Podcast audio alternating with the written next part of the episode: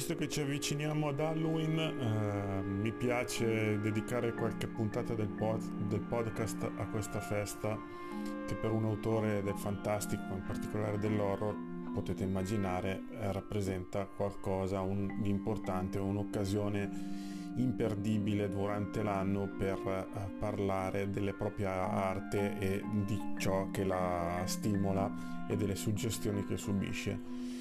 Infatti questa puntata non la voglio dedicare a film e libri del brivido, da, né voglio stirare classifiche, elenchi dei medesimi per suggerirvi visioni o letture.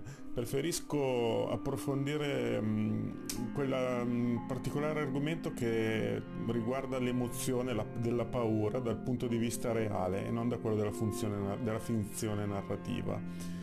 Sì, un film o un romanzo possono causare dei veri e propri brividi, ma nulla inquieta di più eh, rispetto alle vecchie storie di fantasmi tramandate di famiglia in famiglia o di paese in paese.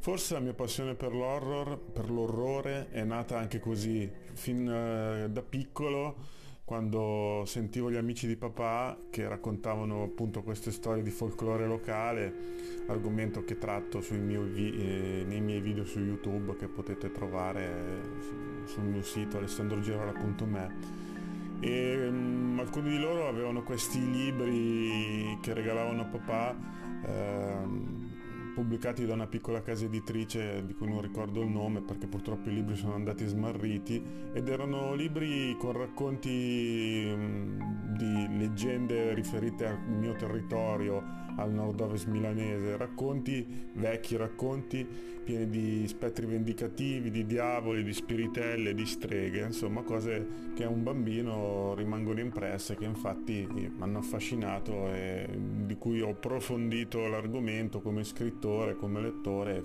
e cosa che faccio tuttora. Ma cosa rimane di queste suggestioni oggigiorno?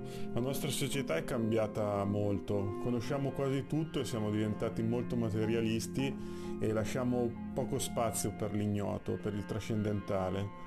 A volte credo che le vecchie leggende siano morte con gli anziani, sopravvivono infatti nelle zone rurali dove eh, anche le generazioni più recenti sono legate alle tradizioni, ma anche lì suppongo non dureranno all'infinito, perché comunque il mondo si globalizza, si modernizza e spazza via metaforicamente non i vecchi fantasmi.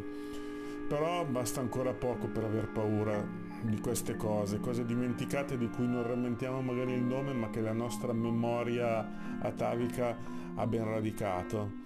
Per esempio basta sbagliare una strada in montagna, arrivare in un punto dove il navigatore del cellulare non prende più e trovarsi quindi a girovagare in un posto dove le persone ti guardano male. Perché ti guardano male? Solo perché tu sei l'estraneo, il forestiero, sei tu la minaccia, anche se tu ti senti minacciato. Oppure provate a percorrere il padiglione di un ospedale, di un qualsiasi ospedale, soprattutto dopo il buio, quando l'orario di visita è finito e voi, siete, e voi invece siete ancora lì. Siete lì per Dio sa solo far cosa e vi tocca pure cercare uno studio, una stanza, una camera, girovagando per i corridoi che sanno di disinfettanti e di malattia. A me personalmente è una delle cose che fa più paura in assoluto. Così come fa paura aspettare il treno di notte, magari da soli, in una di quelle piccole stazioni di periferia dove non c'è mai nessuno. Blocchi tristi di, tristi di cemento e di acciaio, circondati da più lati da campi bui e da villette solitarie. E magari dover tirare l'alba lì. Io l'ho fatto, ero molto più giovane e non ero mai solo, però anche in due vi, vi assicuro che fa una certa impressione ed è una sensazione che ti rimane impressa e che da scrittore ti dà molti buoni spunti per scrivere. E che dire di quel brivido lungo la schiena quando ti tocca scendere in cantina di notte, soprattutto quando sei in casa da solo, anche se sei oramai adulto e non dovresti aver più paura del buio.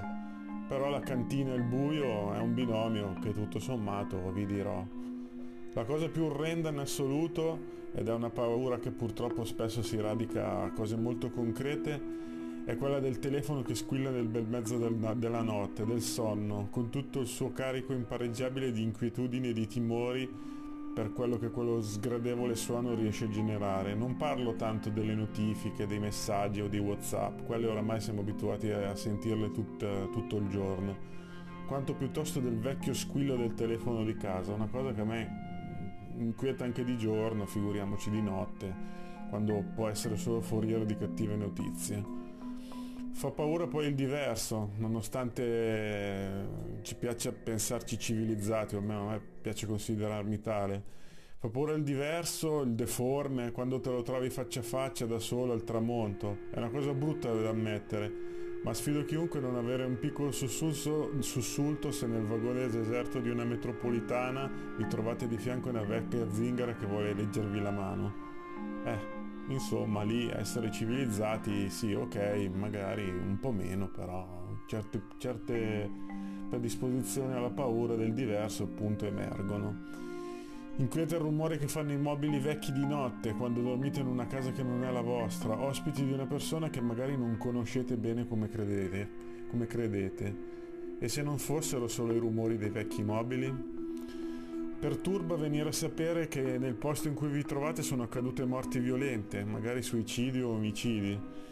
Quando ve lo dicono è come se per un momento ve le sentiste addosso tutte quelle disgrazie, disgrazie non naturali, disgrazie causate dall'uomo.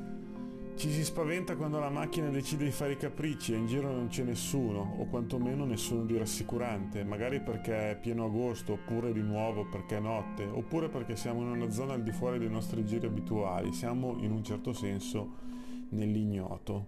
Potrei proseguire a lungo, ma credo di aver reso l'idea. Queste, per inciso, sono tutte situazioni che in un modo o nell'altro mi è capitato di vivere in prima persona.